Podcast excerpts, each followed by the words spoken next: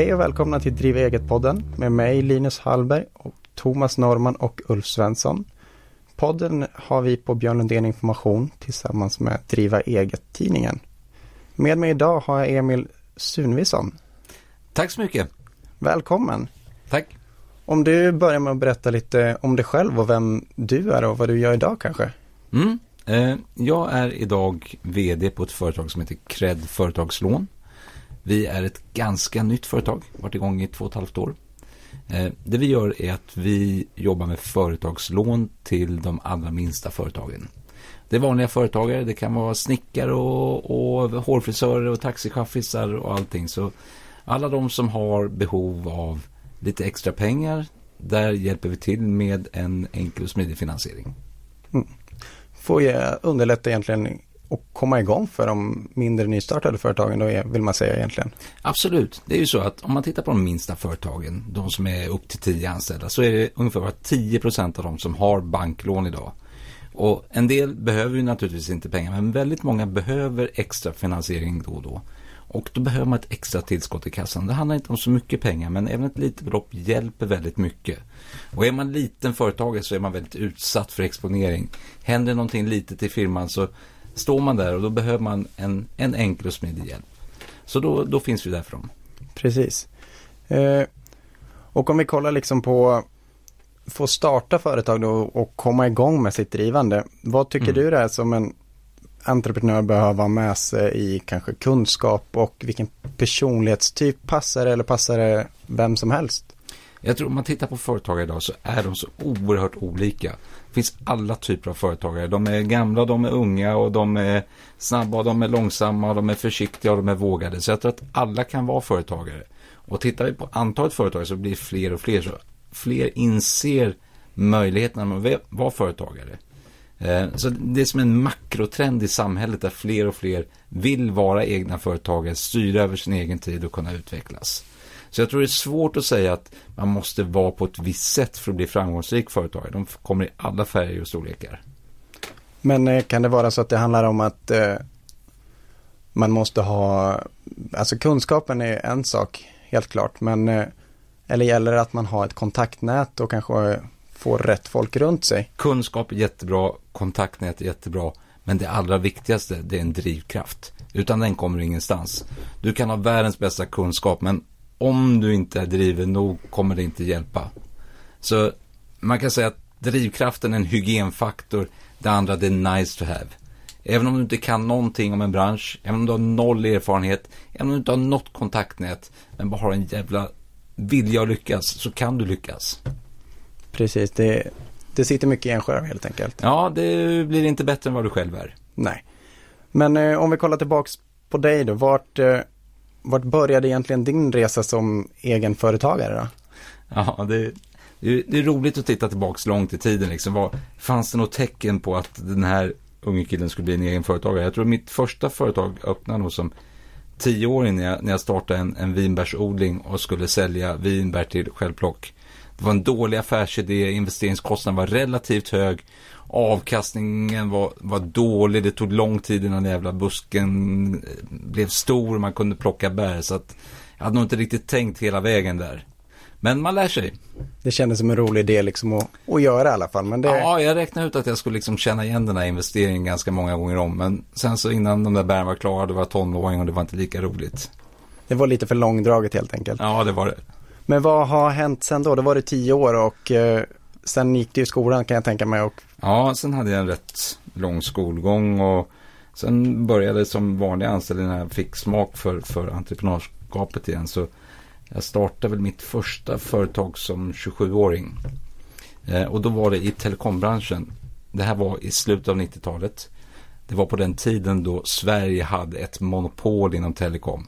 Om du ville ha en telefon hem var du tvungen att ringa till det statliga monopolet Televerket och be dem installera telefonen och du fick bara ha en godkänd utrustning. Men det hände något väldigt spännande. Det var tekniken som ändrades. Man kunde använda IP-telefoni, man kunde använda mobiltelefoni och det hände massa saker i branschen som gjorde att man kunde egentligen utmana de gamla monopolen och monopolet brast och det blev en väldigt stor privat konkurrens. Idag är det nästan otroligt att tänka sig att vi en gång i tiden hade en monopolsituation, men så var det. Så jag började inom telekombranschen och det, var, det blev en väldigt dynamisk miljö där det är möjligt för nya företagare med nya idéer att komma in och liksom bli en relevant spelare på marknaden. Mm. Och det, då har du ju liksom, då, bör, då börjar du som bärplockare egentligen, eller inte bärplockare men du, du ville Bärodlare. Bärodlare kan vi säga ja. Uh, och sen så gick du vidare till telekombranschen och sen just nu är det inom finansbranschen. De ja, jag, jag, jag har gått lite eh, kringvägar. Runt 2003-2004 då var det inte lika roligt i telekombranschen. För det som hände var då att det kom upp väldigt många nya aktörer. Eh, men sen så kom det en prispress att det handlade mer om skalfördelar och konsolidering. Så då bytte jag SNMBA och så bytte jag till finansbranschen. Och ett av de första bolag jag jobbade med var ett företag inom spelbranschen som heter Cherry. Eh, och igen så var det en väldigt spännande bransch. Att det, fin det fanns och det finns fortfarande ett, ett, monopol i Sverige som heter Svenska Spel. Som har monopol på att bedriva spel. Mm. Eh, men igen så fanns det en teknisk utveckling där att vi kunde, kunde spela på datorerna över internet.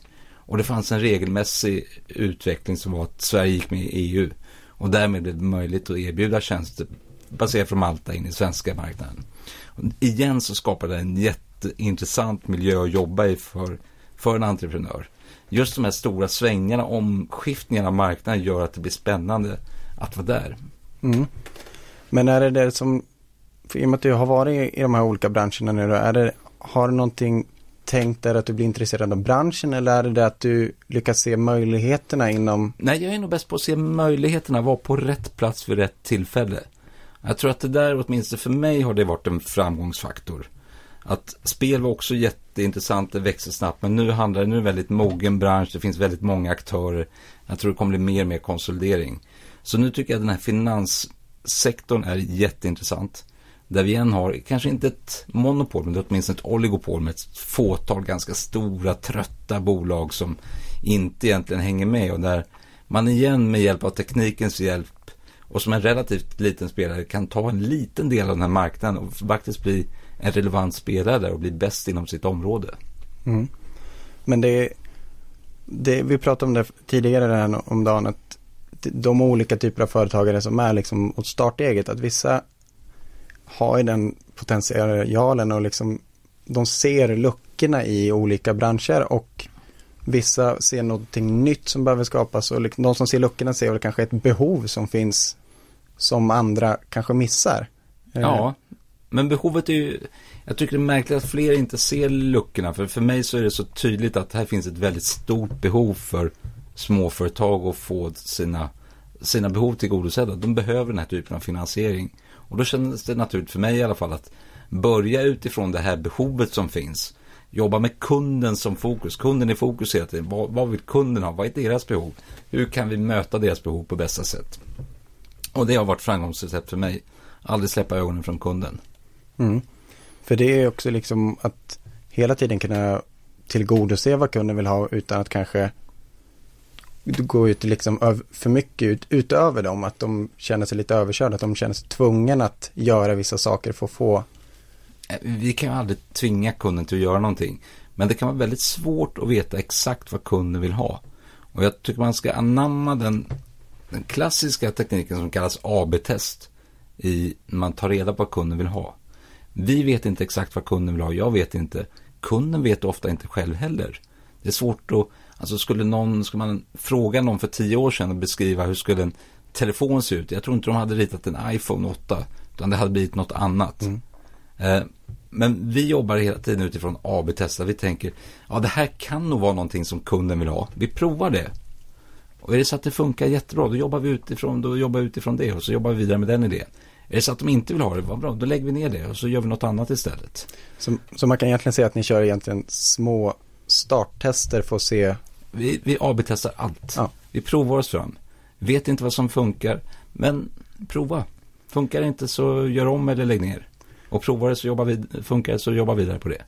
Och det där tror jag många ska jobba mer med att våga prova nya saker.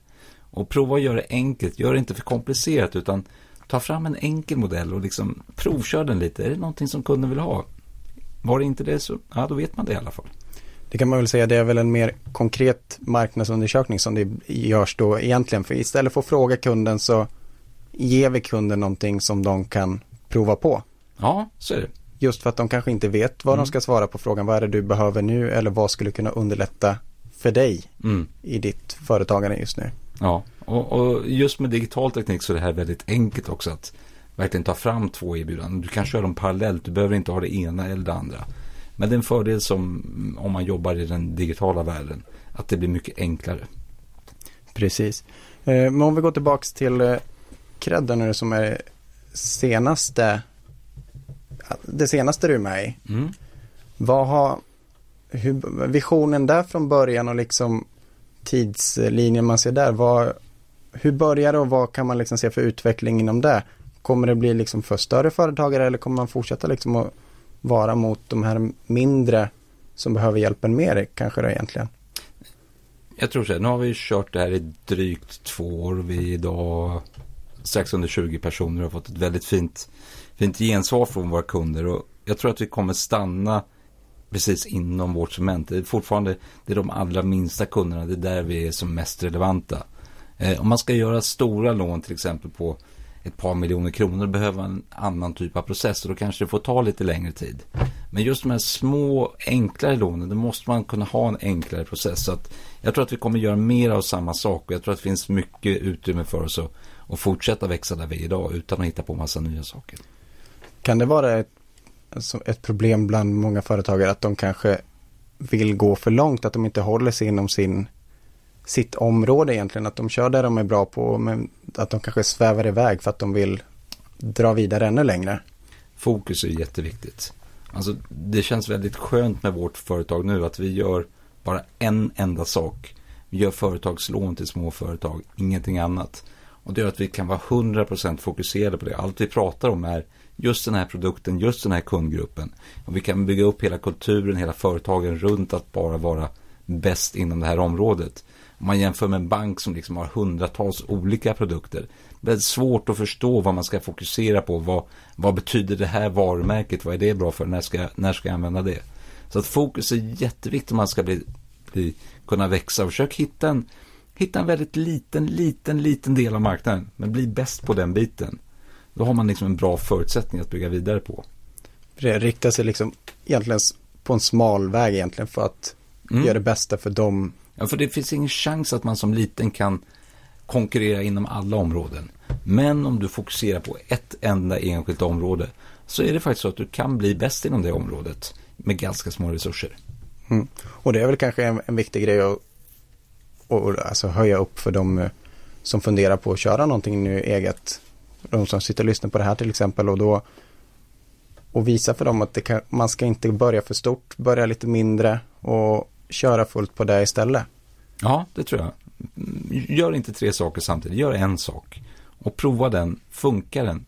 Är det så att du liksom har hittat, är det så att du kan bli bäst? Är det så att du inte kan bli bäst, är det bara så att du kan bli tre eller åtta eller tjugonde i marknaden? Ja, kanske ska prova något annat då. Det är bättre att liksom köra på någonting som man känner att man har kontroll över till fullo. Liksom. Ja, och sen så gäller det att förstå hur man nu, vad man nu gör. Titta på konkurrenterna, vad erbjuder de? Utifrån din produkt och utifrån din tjänst. Är du mycket bättre? Har du någonting som du kan tillföra som du verkligen kan sälja? Någon, liksom, någon liten grej där du verkligen kan säga det här har jag, det har ingen annan. Ingen annan gör det lika bra som jag. Precis. Eh, om vi tänker liksom tillbaks då när du började med ditt första bolag som du startade upp. Mm. Eh, hur, hur kom du egentligen igång med det? För det, det, finns ju flera olika forum man kan vända sig till för att få hjälp och liksom få stöd i hela startprocessen. Hur, hur jobbar du kring det och hur tänkte du där? Varje gång har jag tänkt att jag ska få sådana här startbidrag och startstöd och, och att jag ska få eh, medel från olika eh, institutioner. Men varje gång så har det misslyckats för att de, det verkar som de bara vill hjälpa dem som inte tjänar pengar.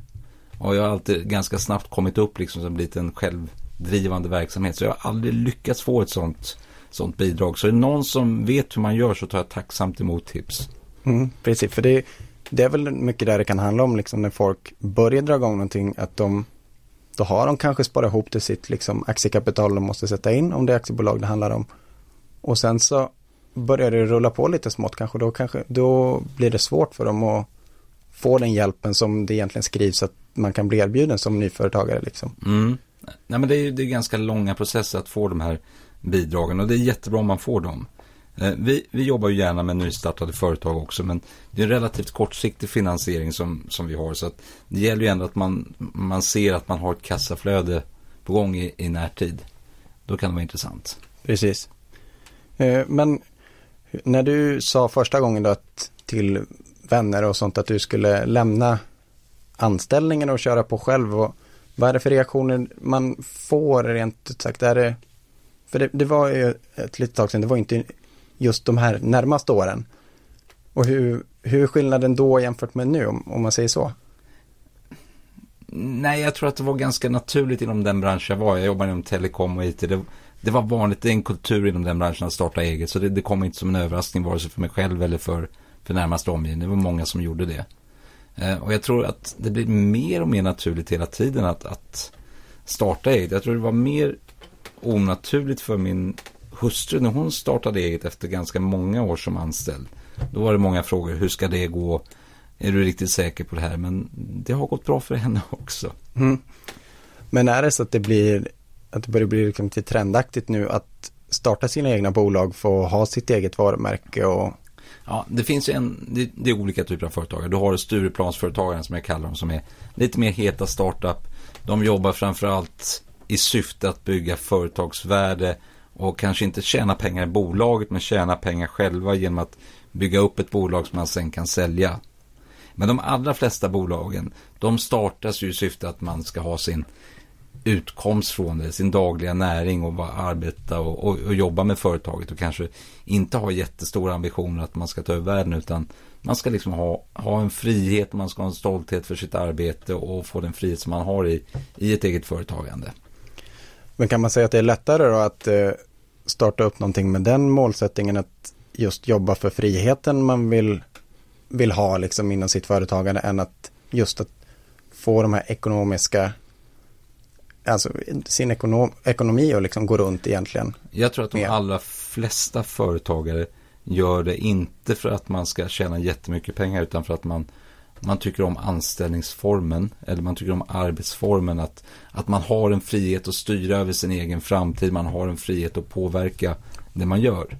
Eh, det är kanske det som är tjusningen. Jag tror att det, det, är väldigt få företagare som startar med, med tanke på att de ska sälja företaget inom några år och tjäna jättemycket pengar. Det gäller egentligen att hitta sin egen grej som vi sa förut. Ja, och... och det gäller att hitta sin nisch. Jag kanske ska förtydliga det här att man man blir bäst på det man gör. Det betyder inte att man är bäst i världen. Men om man har en lokalt företag då måste man åtminstone vara bäst på orten så att man kan slå de relevanta konkurrenterna på fingrarna.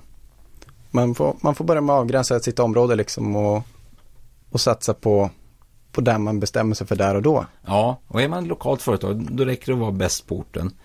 Är man däremot digital så är det tuffare för att på nätet där konkurrerar man med hela världen. Då måste man vara mycket, mycket smalare.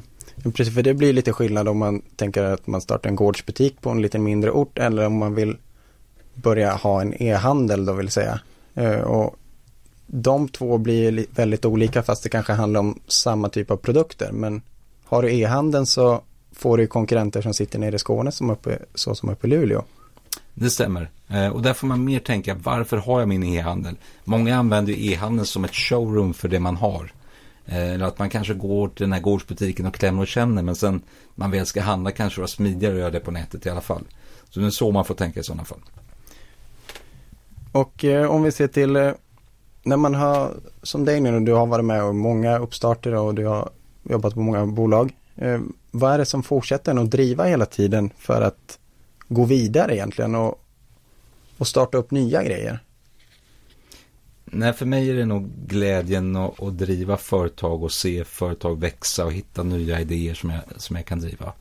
Eh, och sen så är det den lilla rebellen i mig som tycker att det är kul att utmana monopol och gamla strukturer och, och liksom göra någonting som är nytt och bättre för kunderna. Och det är som driver mig i slutet av dagen. Så det är liksom att hitta någonting som utmanar en själv egentligen för sina egna personliga mål, vill säga. Ja, det låter egoistiskt, men så är det. Men det är väl egoister som är, alltså det är väl där som många är egentligen. Man, man har sin egen idé och man vill driva den liksom till fullo. Så, så det är väl lite små egoister i alla egenföretagare kanske. Nej, det finns de här världsförbättrarföretagarna som jag har stor respekt för som gör det helt utan egen vinning som bara vill göra världen bättre. Och det finns ett fåtal sådana. Många säger att de är det, få är det. Det finns några riktiga. Yes. Uh, och vad har, om vi ska kolla på liksom faktorer då som, som spelar in för att man ska lyckas och för att man ska komma vidare med sitt företagande. Vad, vad anser du är viktigast att tänka på där när man börjar med sin startup liksom? Jag tycker att det viktigaste att tänka på är att inte tänka på för mycket. Tänk på kunden. Det är jättemycket andra saker runt omkring som alla säger att det måste man tänka på, det är jätteviktigt. Men innan du har, har fått en kund och innan du liksom har hittat en affärsmodell, då spelar det ingen roll vad du har för andra saker runt omkring. Det kommer inte vara relevant. Men så fort du har hittat kunden, ja, då måste man lägga på alla de här andra sakerna. Så att man till slut blir ett, ett bra företag och heltäckande. Och eh, vi på Björn Lundén Information, då, vi är ju en eh, programleverantör för redovisningsprogram. Eh, och vi har haft en standardfråga här i podden när vi kollar hur folk har gjort med bokföringen. För det är ingenting man kommer undan oavsett om man är stor eller liten. Och i, idag eh, sköter ju du den inte själv kan jag tänka mig. Men hur var det från början? Hur såg du kring hela bokföringssvängen då? Så när vi började så då är det alltså att nu är det viktigaste det är kunden igen. Bokföringen det är det här som man måste göra för att man ska ha en årsredovisning och för att revisorn ska tycka att allt är bra och så vidare. Eh, I början gjorde jag bokföringen själv. Eh, jag kan knappt skilja mellan debet och kredit. Det blev inte bra. Men jag gjorde det och det blev någonting. Men vi la inte mest tid på att få det bästa bokföringssystemet. Idag så är det jätteviktigt för oss att ha bokföringen tipptopp, att allting stämmer, att den är up to date och att jag vet exakt hur siffrorna ser ut. Så det har skilt sig väldigt mycket i vår, i vår relativt korta resa från att ha ingenting, egentligen bara ha koll på hur mycket cash har vi på banken. För det är det viktigaste där och då. Till att idag ha mycket bättre koll på hur ser våra intäkter ut, hur ser våra kostnader ut, hur mycket, vad har vi för reservationer, hur ser våra nyckeltal ut. Kan det vara en sån viktig grej som kanske många glömmer bort när de sätter sig ner och startar sitt företag? Att man, man fortsätter driva på produkterna och vill se en utveckling men man glömmer kolla på hur det egentligen ser ut på siffrorna. Att man inte har den kunskapen och bara kunna läsa rapporterna vad som egentligen Ja, det är svårt att läsa rapporter. Och, men jag, jag, tycker att hela bokföringen har blivit så mycket enklare. När jag, när jag började med mitt första företag, då var det helt otänkbart att man skulle göra någonting själv. Idag så finns det så fina system som guidar dig ganska väl genom hur du ska göra så att även en medelmåttigt begåvad bokföringskunskap bokförare som jag kan faktiskt göra, göra bokföring till viss nivå. Kanske inte perfekt men man kan ändå boka kostnader och intäkter så att så man får en vettig uppfattning. Så det är kul den utveckling som händer inom bokföringsbranschen. Att jag tror att det kommer bli mer, mindre av en, av en börda, ett ok och mer av ett, ett redskap för att verkligen se hur, hur företaget går och hålla koll på ekonomin. För det, det känns det som, nu när vi sitter och jobbar i det dagligen hos oss då, så man märker att det går ju framåt nog oerhört fort där just nu. Eh, kan det vara liksom en hjälp på traven för de som sitter här nu idag och har lite av den här rädslan för just allt det här med pappersarbetet och Skatteverket och allting som skrämmer en? Alltså hela, hela pappersexercisen har blivit mycket lättare. Verksamt.se är en fantastisk tjänst, bara gå i och klicka i. Det är superenkelt att starta företag idag. Bokföringen är också enkel. Om det är det ni tänker på att det är för mycket papper, nej, det kommer inte vara det som är det svåraste i ert företagande. Det kommer vara andra saker. Det kommer vara att hitta kunder, det kommer vara att hitta lönsamhet som är svårt. Eh, papperna kommer man fixa. Och just det här på att hitta kunder då, för det kan ju vara, man kan ju ha en tanke liksom att vi vill rikta oss mot den här målgruppen och de här typen av personerna, men hur gör man egentligen då för att pricka rätt egentligen mot dem man ska söka sig till? Nej, men du kan bara vara, du kan aldrig få full visshet. Det går inte. Du kan göra hur mycket undersökningar som helst. Det enda sättet att ta reda på det är att prova. Så det är mitt råd till alla företagare att att var inte rädda, prova, se om det funkar. Gå ut och sälj din produkt. Se om kunderna nappar på det. Precis, och då får man det ganska svart på vitt också. Köper de produkten så har man ju hittat rätt någonstans. Då har man hittat rätt. Yes. Och eh, om vi ser mot framtiden då, om vi tänker dels dig själv som person men även liksom företaget du sitter i nu. Ser man några nya möjligheter eller vad, vad har du för framtidsvisioner vill, med nya ställen kanske? Ja, vi, har ju drivit det. Jag, jag, tänk, jag brukar inte tänka för långt framåt i tiden. I, I min hjärna så finns det oftast en treårsplan. Det här vill jag göra på tre år. Sen efter det så blir det svårt att liksom visualisera sig hur det ska se ut. Och nu har jag en ganska god känsla för hur det här företaget ska utvecklas på tre år. Ser väldigt tydligt vilka steg vi ska ta och vad, vi, vad som krävs för att vi ska kunna nå det. Men därefter, det vet jag inte. Men just nu så är jag liksom mitt uppe i det här att, att vi växer väldigt kraftigt. Vi tar in ny, nya, nytt folk, ny personal. Vi tar in nya kunder. Så det är liksom ett väldigt roligt momentum just nu i företaget. Och det, det är det där man vill åt. Nu är vi liksom precis i det, det ögonblicket där vi visar att vi, vi kan vara lönsamma. Vi kan expandera vår produkt. Kunderna förstår vad vi gör. De uppskattar produkten. Och där blir en, det blir en god spiral som förstärker sig själv. Liksom att, att, I och med att vi vi är duktiga så har vi också möjlighet att attrahera andra personer som är ambitiösa och duktiga. För att de vill vara en del av den här resan. Så det, det är väldigt kul när man väl kommer in i den här positiva spiralen. Men kan det också vara så här att just för folk att börja portionera ut sin tid liksom och se tidsaspekter på det inom att man inte rusar fram för fort egentligen och förväntar sig en utveckling direkt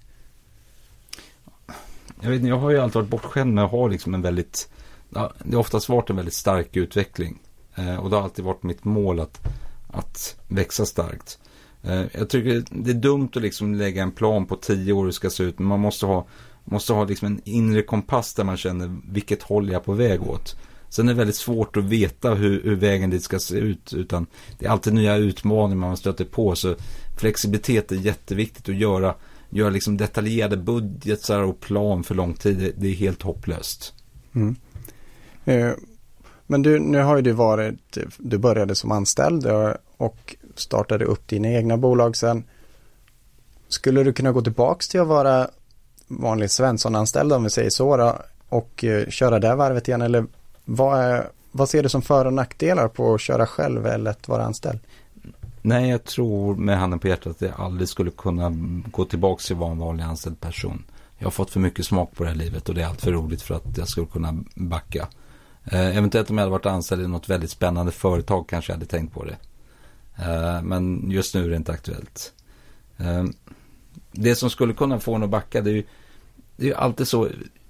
Som person så tycker jag om att jag har satsat mycket både av tid och, och pengar i det här företaget. Eh, och jag står och lever lite med företaget. Om företaget faller så kommer det bli jobbigt liksom på flera plan. Så vem vet om jag slutar som en vanlig Svensson-jobbare. Ska inte säga för mycket. Nej, Nej precis. Eh, och eh, till våra lyssnare här ute då nu som förhoppningsvis eh, är intresserade av att starta egna företag och har någon företagsidé och ambitionerna som krävs för det. Vad har du för konkreta tips som som de bör ta med sig för att skapa bästa förutsättningar för, för sig själv. Mm. Jag har ett jättebra tips och det finns något, eh, sån här cool förkortning som heter MVP, Minimum Viable Product. Eh, och det betyder att, tänk så här, för att kunna erbjuda det här, vad är det minsta jag behöver? Behöver jag allt det här? Skala bort allt det som inte behövs och prova bara det enklaste. Så igen går tillbaka till min teori om att att gör det inte för komplicerat, ta något som är väldigt enkelt och kolla om det finns en efterfrågan. Är det så att det finns, då kan man bygga därifrån. Så det är väl min, mitt första och främsta råd till alla företagare. Att tänk MVP och gör det så enkelt som möjligt. Man ska ta den enkla vägen istället för den svåra helt enkelt. Ja, och, och ha inte ha inte förutfattade meningar att det här, det här kommer kunna vilja ha för att man vet aldrig hur det funkar sen man väl kommer ut. Förstår de det här? Är de villiga betala för det? Vad är det för frågor? Utan då måste man vara snabb och kunna ändra sin produkt. Så det, det handlar egentligen mycket om att läsa av de kunderna man riktar sig mot mm, då. Mm. För att se vad det finns för förväntningar hos dem och vad de är beredda att göra eller att betala för helt enkelt. Ja, jag tror det. Att, att någonstans sitter liksom i huvudet att hela tiden vara lyhörd och skruva och tweaka sin produkt så att, så att man har någonting som kunderna vill ha. Och det är många som liksom har satt upp precis hur produkten ska se ut och sen så vill kunna ha något som ser ut lite annat och då, är det, då fastnar man. Men kan det bli, bli då att eh, man kanske börjar spreta lite grann för att kanske matcha så många som möjligt? För där är det väl igen viktigt att tänka på liksom hålla sig till den smala vägen för att rätta sig mm. mot sin nisch egentligen. Ja, det är alltid den här klassiska konflikten, flexibilitet och enkelhet. Liksom ska jag kunna ha jag, brukar ta liksom, det är Windows mot Apple, du har massa inställningsmöjligheter eller så har du någon som inte alls har så mycket inställningsmöjligheter men som är väldigt enkelt. Så någonstans får man välja vilken typ av kund vill man ha. Jag tror att ofta så är det bättre att tacka nej kanske till de kunder som produkten inte passar för. För att göra en bättre produkt där, där man är som starkast. Men eh, det ser väl jag som en bra slut på dagens podd egentligen. Och eh, vi tackar dig Emil för att du ville komma hit idag och medverka. Tack så mycket. Och eh, som vanligt är podden klippt av Linus Näslund. Tack och hej.